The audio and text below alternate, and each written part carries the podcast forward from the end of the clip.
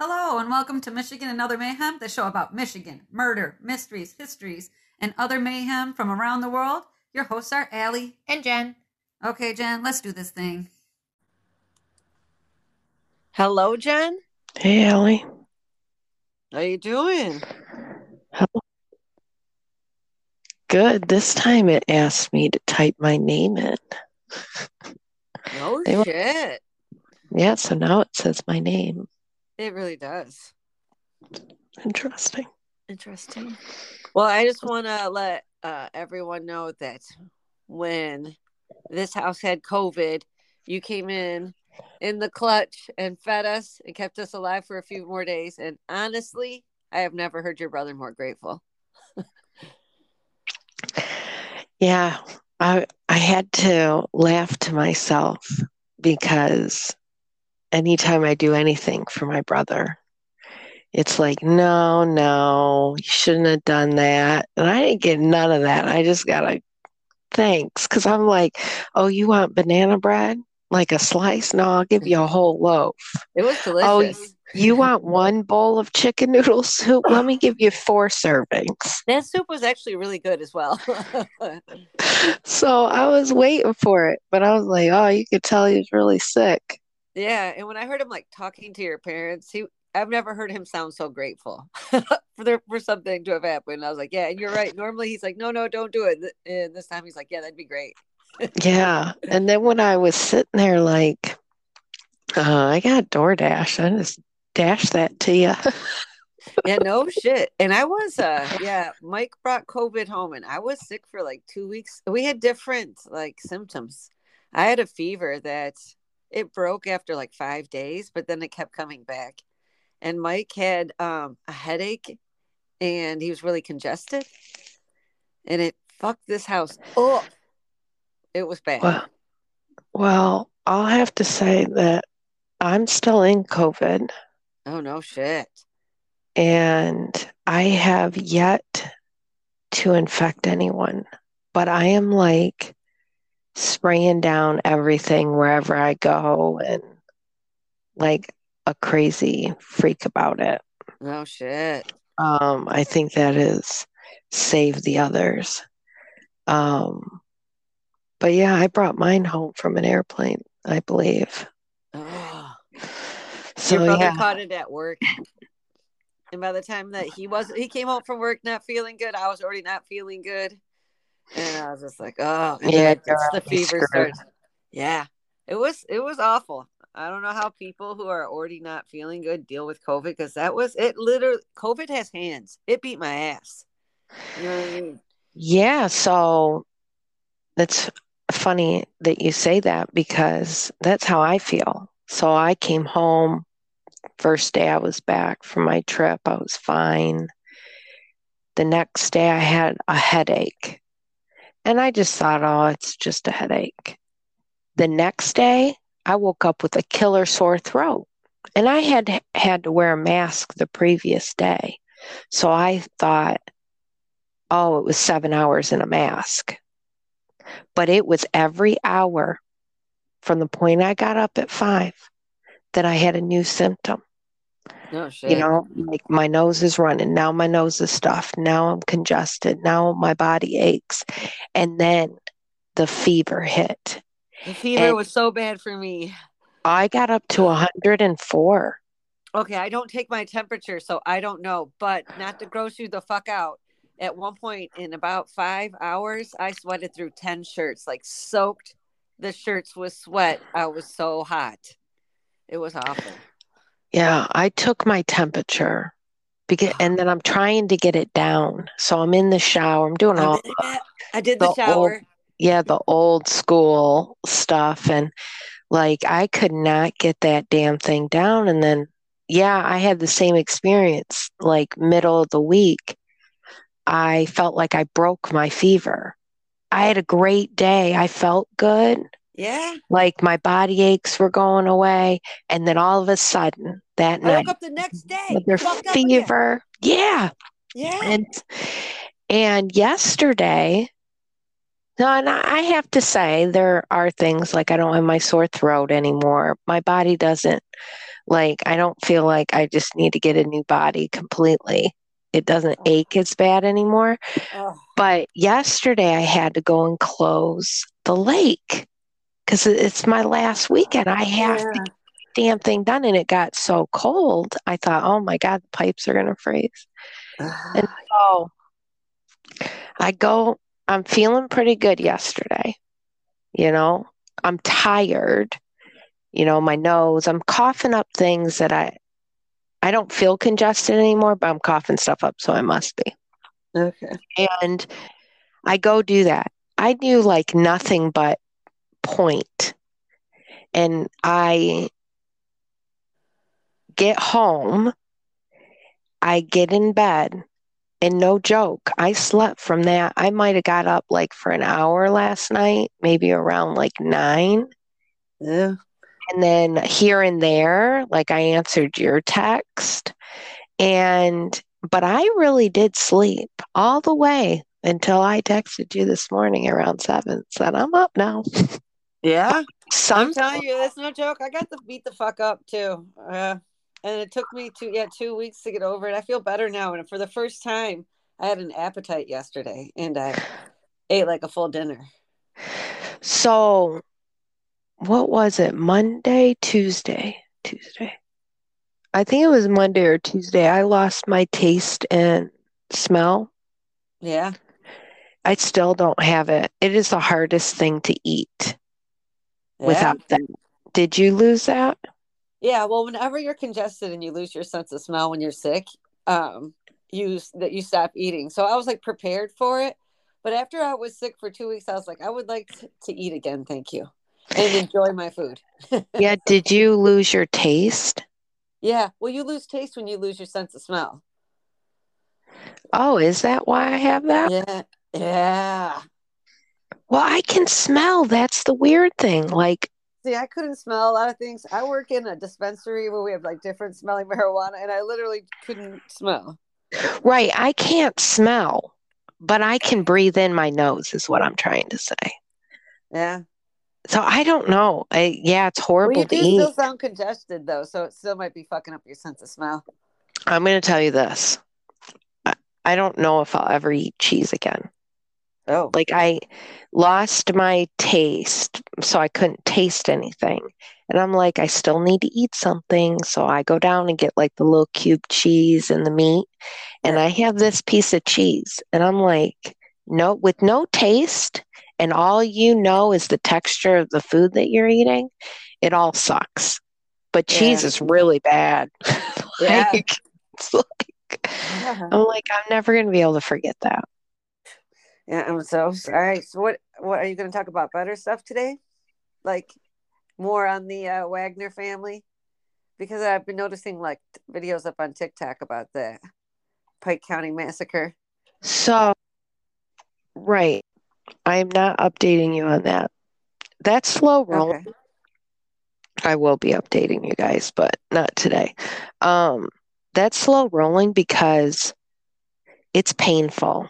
Okay, you know, we watch court cases. It's you sit and watch them. And this is in Ohio, they allowed the person testifying to opt out of being recorded, audio or visual, or one or the other. Okay. And so I'm watching it the first day. I wa- I have the note my notes on the the opening statements, but the first person goes up to testify. They opt out. So it's out an hour or something of nothing. the- Uh, You just sit there listening to music, waiting for them to come back live. It wasn't until the other day that, like, a police officer, like, I got a couple people, but most of these people are opting out of being on, you know, recorded and stuff. I get it though, Well- yeah. But it sucks Yeah. for uh, anybody who's trying to listen though. Well, I look at it as they don't do this anywhere else. Is Uh, it- is it just the state law? I have no idea. I've been too sick to even investigate it other than to be pissed about it. Other than to know that it is happening. yeah, it's happening. So it's making it a little bit more difficult because I got to wait until one of the reporters that are in there does an article because they Uh, can write about it all day long. yeah. They just can't, you know, broadcast the audio or. Okay. So I've always heard of it, you know, when it's a youth. But that's fine. You don't want your like picture to be on TV. But I don't understand why they don't let the audio. Maybe they don't want to. They don't want everybody to know what their part in it. You know what I mean? And get judged Because- for it. It is a small town, Yeah. but that'll be coming. But I'm going to do Roxanne Wood. Okay. She was murdered in 1987. All right. What are you doing? I'm to go over these two dead file cases, and I must say I'm not really into like the supernatural stuff, but I do. um I do like when they go over the history. I really do. I really do. You know what I mean? You're into, it's still into Discovery Plus. Absolutely. I can't help it. And there's different shows. Like um there's some that are that are about cameras, some that are about courts, some that are like um like Paula Zahn. She does stuff that are like um like 60 minutes type of stuff. Then there's like the deadly women category, which we got a couple more coming up. And then there's ones like Dead Files, which do the more supernatural stuff. All right, you want to go first? Sure, I'll go first.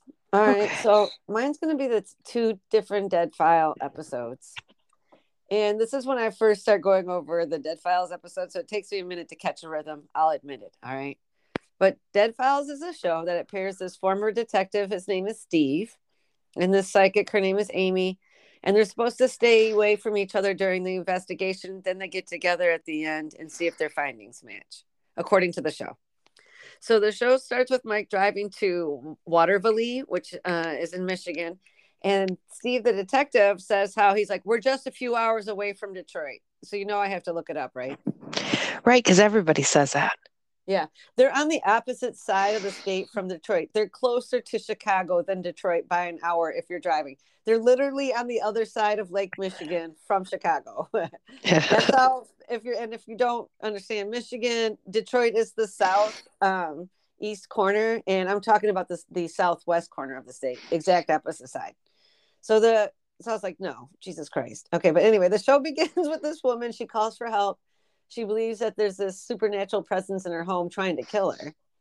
And before Amy the psychic arrives at her home, the assistant goes in the house and he tries to remove items that would help identify who lives there. You know, photos are removed from the walls, toys are covered, religious iconography comes down. And when Amy arrives at the house, her initial impression of the home is she thinks it's creepy and that there might be a child entity controlling other entities. And the detective Steve interviews the homeowner who explains that she is afraid for her safety. And in the three years that she's moved into the home, her health has declined. She's gained weight. She had a heart attack after moving in, and she's only 32 years old. And she's been physically harmed, like being burned and scratched and stuff like that. So the show cuts back to Amy the psychic. She's reading the home. She said that the entities attack one particular person and it goes for their health. And Amy talks about how the victim of the entities is sleepwalking and sometimes gets hurt in the process. They probably have nightmares. And she talks about this entity going after people's sleep and trying to control them. And then she picks up on this male entity who's in his 50s. He's angry, but she doesn't think that he can influence people, just that he's a crabby entity. And she picks up on a shadow person that she believes to be a female around age 12. She's the one that she thinks this is the influencer of the house members. So the homeowner, whose, name is Amanda, she then talks about feeling like she was once in a trance. And when she came out, it, she was in the, at the kitchen counter spinning a knife and she was struggling with suicidal thoughts and she normally doesn't and this is what makes her think that the entity is trying to kill her all right Okay. now yeah now her homeowner you know the homeowner amanda her boyfriend mike has his kids visit on the weekends and the weekend before the taping Uh, Mike's young son saw these glowing red eyes while he was in the room, and Amy thinks that the entity is jealous of her relationship with the kids. So the detective interviews the boyfriend, Mike. Mike says that he feels like someone's crawling in bed with him. He can hear someone whispering. And Amy talks about a female entity getting into bed with a man. And he has like bouts of rage in the house. Now, Amy's mom believes that the entity attacks her because she's not living up to her higher purpose and she believes that Amy needs some type of spirituality, and Amy believes, and Amy's mom believes that only God can um, help Amy in the fight between angels and demons. Okay. Okay. Okay. So Steve the detective goes to a historian. This is where I start jumping in. I'm like, yeah, I like it. I goes to the historian. And the story tells him that the property where Amy and Mike once lived belonged to Isaac Swain in the night in the 1830s. Now, Isaac owned about 900 acres of land altogether. He was a lumber baron, and he the lo- these this local author starts to fill Stephen on Isaac's life. So Isaac and his wife Valonia moved to the area with their three children, and when their daughter Martha, who was 15 years old, um, dies, and there isn't a record of the cause, just that 15 year old Martha passed away. Within two years of Martha death, Martha's death, Isaac and Valonia's youngest son, William, who was about three at the time, passes away suddenly. Isaac and his wife's last child, a daughter named Louisa, she suffers a tragic accident between the ages of 10 and 4. She fell and she hit her head so hard that it left her disabled for the rest of her life. So, two out of their three children have passed away. One hits her head and is disabled. Three years after that accident, when she's disabled, Valonia, the wife, she falls ill with symptoms that were probably tuberculosis. Isaac gave his wife, you know, the best care he can find. He travels around the country looking for a cure. She passes away after three years of searching for a cure. Their daughter Louisa had been left at home with caregivers while her parents traveled around, and due to like stigma at the time, she would not have been able to go out socially. So she was probably homebound until she died, being taken care of by these people that their her parents paid you know? So the detective Steve finds an obituary of a 32 year old woman named Sadie Smith who died in 1918, and her funeral was held in Amanda's home. It had been the Smith family home. Stephen then went on to this specialist who obtained a copy of Sadie's death certificate. She died from the Spanish flu. So a woman named Sadie dies in Amanda's house, and her funeral's had held there. Sadie um, parents continued to live in the home because it was actually not that uncommon to have a funeral in your home. Her parents continued to live in the home, and five years later, at age 67, Sadie's mom passes away in the house of natural causes. They do hold her funeral off present off the premises. John Smith, who's Sadie's dad, continues to live in the home until he passes away from natural causes. All three Smiths died in that home. Now, Amy, the psychic, picks up that um, on the funeral that's held in the home. She picks up on the death of the Smith. And at the end of the show, everyone gets together and Amy tells Mike and Amanda what she saw during her tour. Mike backs her up on the funeral. Amy talks about an old man entity she found in the basement that she thought passed from an aneurysm. That is how John Smith died. So Amy had a sketch done on one of the spirits she saw. Amy looks at the sketch. She thinks it looks like the spirit she saw. Amy brings up the little girl entity who was in an accident and was afterwards shut in. Mike tells her about Louisa and the accident. Amy then talks about how powerful the little girl is and how she's always tagging along with Amanda and she is jealous of Mike's kids. So Amanda tells Mike and Amy they can protect themselves. She suggests that they childproof their room and not let Mike sleep next to Amanda. And then she does suggest an exorcism and to ask the church for help. And then they leave. Jesus. I know. But I was totally into the history part when they're talking about the family and the lumber baron and shit. Right. And that family mm-hmm. had a lot of crazy things. Yeah, like all three of the children died or got hurt by the age of like 15. And then the um three Smiths that lived in that house all died there. Okay, so the second and last one is called Dead Files Triggered. And this is where Amy, the psychic, and Steve, the detective, now they're going to Flint for this episode. And again, it starts with Steve driving, and he's like, I'm in about an hour west of Detroit. And you know what? That is fair. That is that is about an hour west of Detroit. I was like, that is that is better. You are Fine. about an hour away, and that's that's better. Yeah, Yeah. somebody got it So- right. Yeah, finally. So Steve is driving to a woman named Carrie's house. She has four kids. They're little. They're having trouble with something in her house. Carrie's lived in the house for about two and a half years. She moved in after her husband's grandparents passed away. It's their house, right? They hear noises, footsteps, they see shadow figures, and Carrie's husband is suddenly dealing with depression and angry outbursts. So Amy arrives at night. Her first impression of the home is that it's sad, and she feels like there's a strong male entity that influences men to be violent in the house. And the homeowner, Carrie, tells Steve, the investigator, that she sees a small shadow person on the second floor sometimes where her when her children aren't home, and that she also sometimes sees a tall shadow. And these things are like daily. She also was felt like she someone pushed her and she did fall down the stairs and broke her arm. And Amy the psychic, while doing her walkthrough, says, I think someone might have been pushed down the stairs. It was Carrie. So Carrie talks about, you know, someone inappropriately touching her when she's in the shower or laying in bed, and her relationship with her husband Chad not going well. Steve, the detective, talked to um, Ariana and Victoria, which are Carrie's daughters. They expressed feeling, you know, sad when they're in the house, and the house makes them feel sad, and that they've had something grab their foot really hard while they're laying in bed. They have nightmares.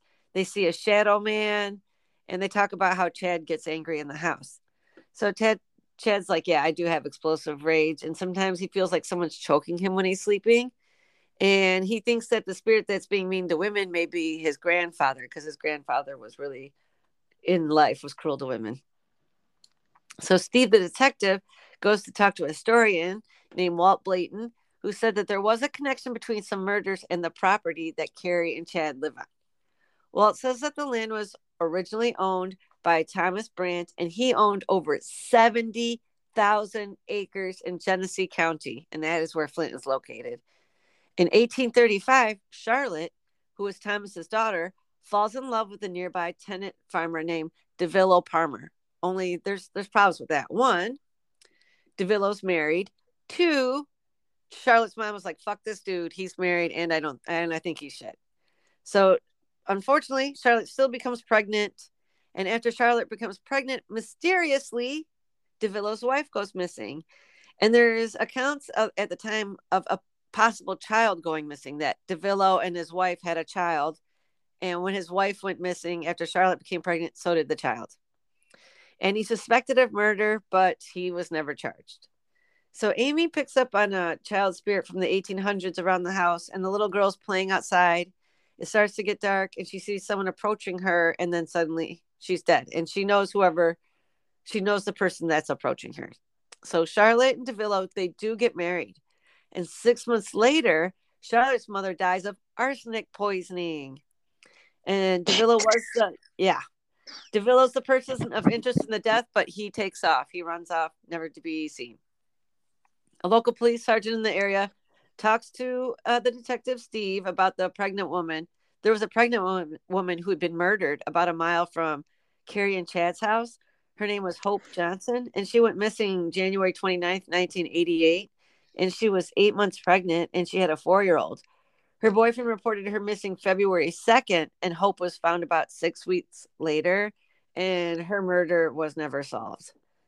So Stephen then looks at this auto plant that's less than a mile down the street from their home. And Gary Godin is a historian for the auto plant, and he talked to Steve about different employee deaths. So on Octo- October 3rd, 1963, Michael McDonough, who was 26 years old, he died after being struck on the head by a boom. And since Windows um, widows receive a larger payout, they after he got hit on the head, they made sure like he died there in the factory. Was pronounced dead by the physician so that his wife could receive a better payout. And on June 19th, 1979, in a factory in factory building 31, John Holstein, who was 21, he died. A hydraulic line broke and covered him in flammable solution, and a nearby spark lit him on fire. And he died two weeks later in the hospital. December 23rd, 1944, a die setter named Willie Anderson was killed. He was crushed by an 80,000 uh, pound block that caught him between the guardrail and the die. And Amy, the psychic, then describes what entities she saw in the sketch. They show the sketch and they recognize Chad's grandfather's cousin that lived in the house throughout the years. He and he was a violent man while he was alive. And here's the part that I was like, "What?"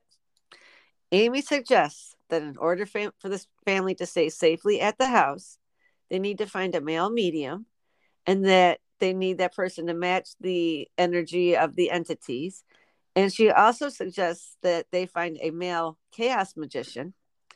Amy suggests that the male medium call for the entity and that the chaos magician can trap him and send it away. And she also thought that Chad's anger issues would benefit from a Reiki master. And she suggested a psychotherapist. Christ. Yep. Yeah. And I was like, I don't know about this show, bro. I don't know about this show. that might be my last one on the uh, Dead Files. What I'm learning about Yeah. is that if I ever move, I'm going to do way more investigation on the house I'm moving to. oh, yeah. Find out who died in it and nearby. Yeah. And I'm the one, like, if I moved into a house and I was getting sick and those things were happening to me, I'm moving Yeah. out.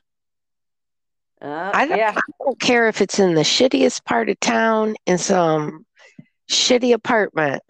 I'm moving. You're like, that's it. I'm done. Right. Yeah. Like, that's crazy. Yeah.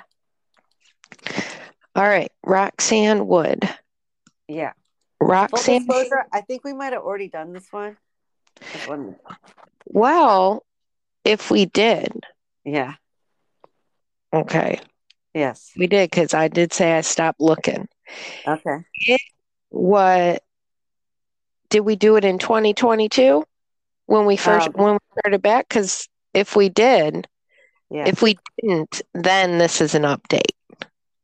we did, but I honestly don't remember the update, and I would love to hear what you have.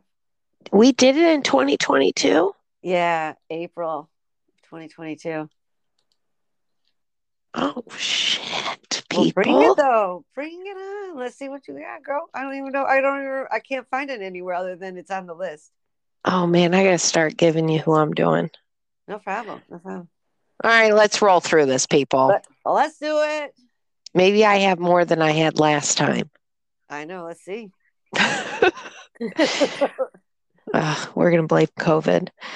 Roxanne, Roxanne was 30 years old. She was married to Terry Wood and lived in Berrien County, Michigan, which is in Niles Township. February 1987, her and Terry went for a fun night out at the bowling alley, and they had both drove separately. When they were done, Roxanne left the bowling alley first, and Terry decided he was going to stay a bit longer. When she arrived home, he reported to the police that he had found her on the kitchen floor with her throat sliced open.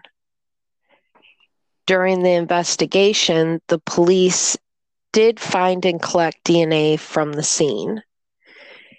And of course, the first suspect was her husband. They did a DNA test and it wasn't a match. So the case went cold. Okay. The cold case department of the Michigan State Police took another look at her murder in 2001. Back when they collected the DNA, they did have a way to easily search. They didn't have a way to easily search for a match. And then I'd lose where I'm at. It's okay. It's the COVID. right? They worked on the case though through 2001 and they didn't come up with anything. In 2020, they took another shot when they received a tip to look into Patrick Gilham. okay. Is this all coming back to you? Sort of. I can't remember how they found how they got to him. So, at the time of the tip, he lived in Indiana, so they traveled there.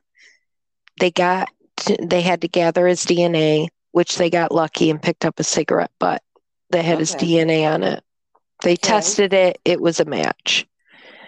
When he was interviewed, he stated that he had traveled to Michigan for work.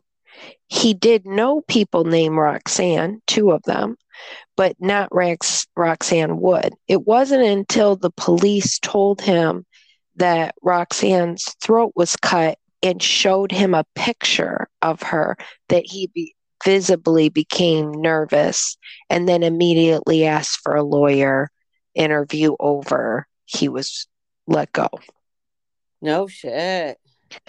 In february 2022 they arrested patrick for roxanne's murder charged with open murder and breaking into an occupied dwelling. In april 2022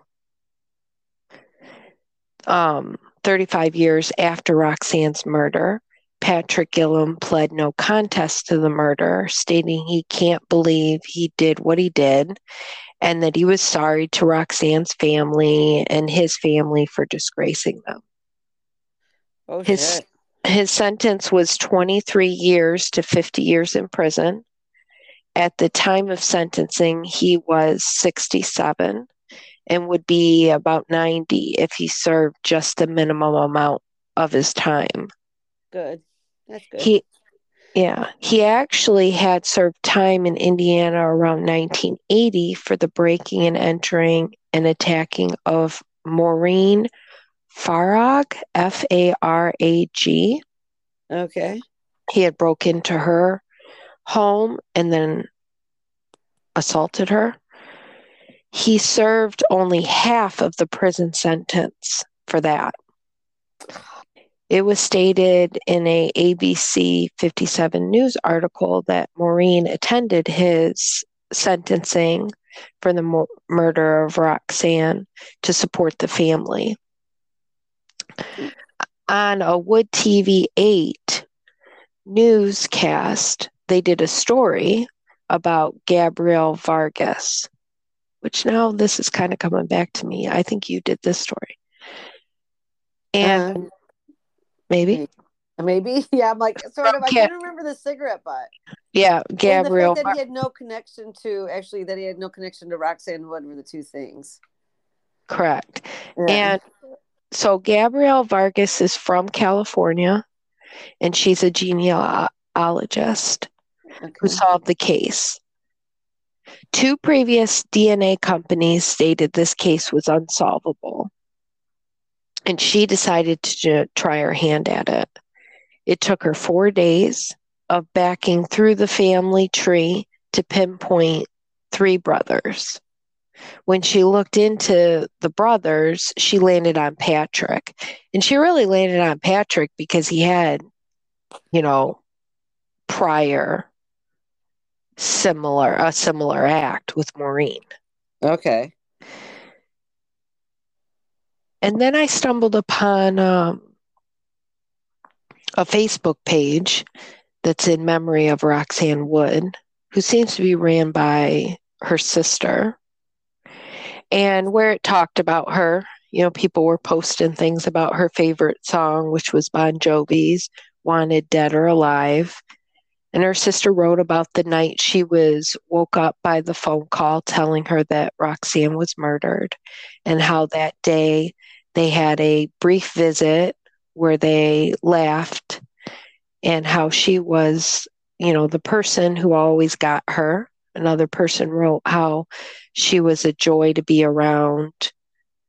And then there was another post of somebody that had worked with her that said she was a wonderful, honest, fun loving person. The Facebook page had many pictures from over the years. It's very heartbreaking. Oh wow. Uh, they like caught- it.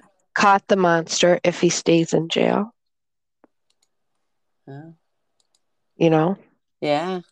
can I'm always get. I'm always glad when they catch them, and I don't care how much time has to pass. I'm fine.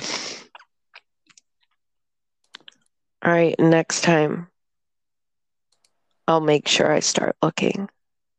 I didn't remember. Well, I didn't remember it. Yeah, don't worry. And honestly, I I don't remember it either. So maybe um this that you got more stuff or different stuff.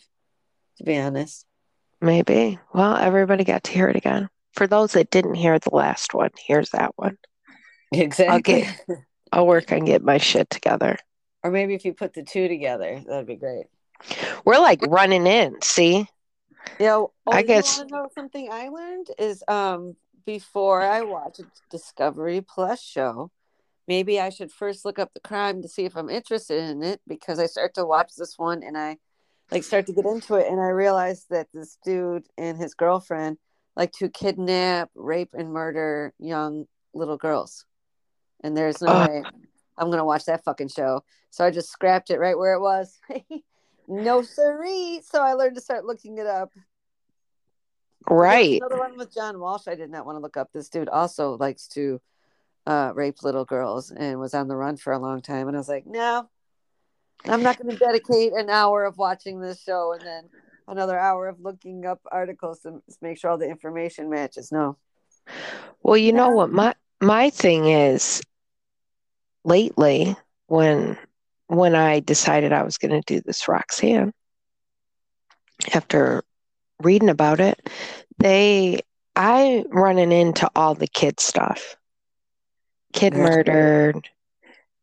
This a lot of kid stuff. I don't know why I, like my Google takes me there. And I don't know if it's because of that first case when we Yeah. came back.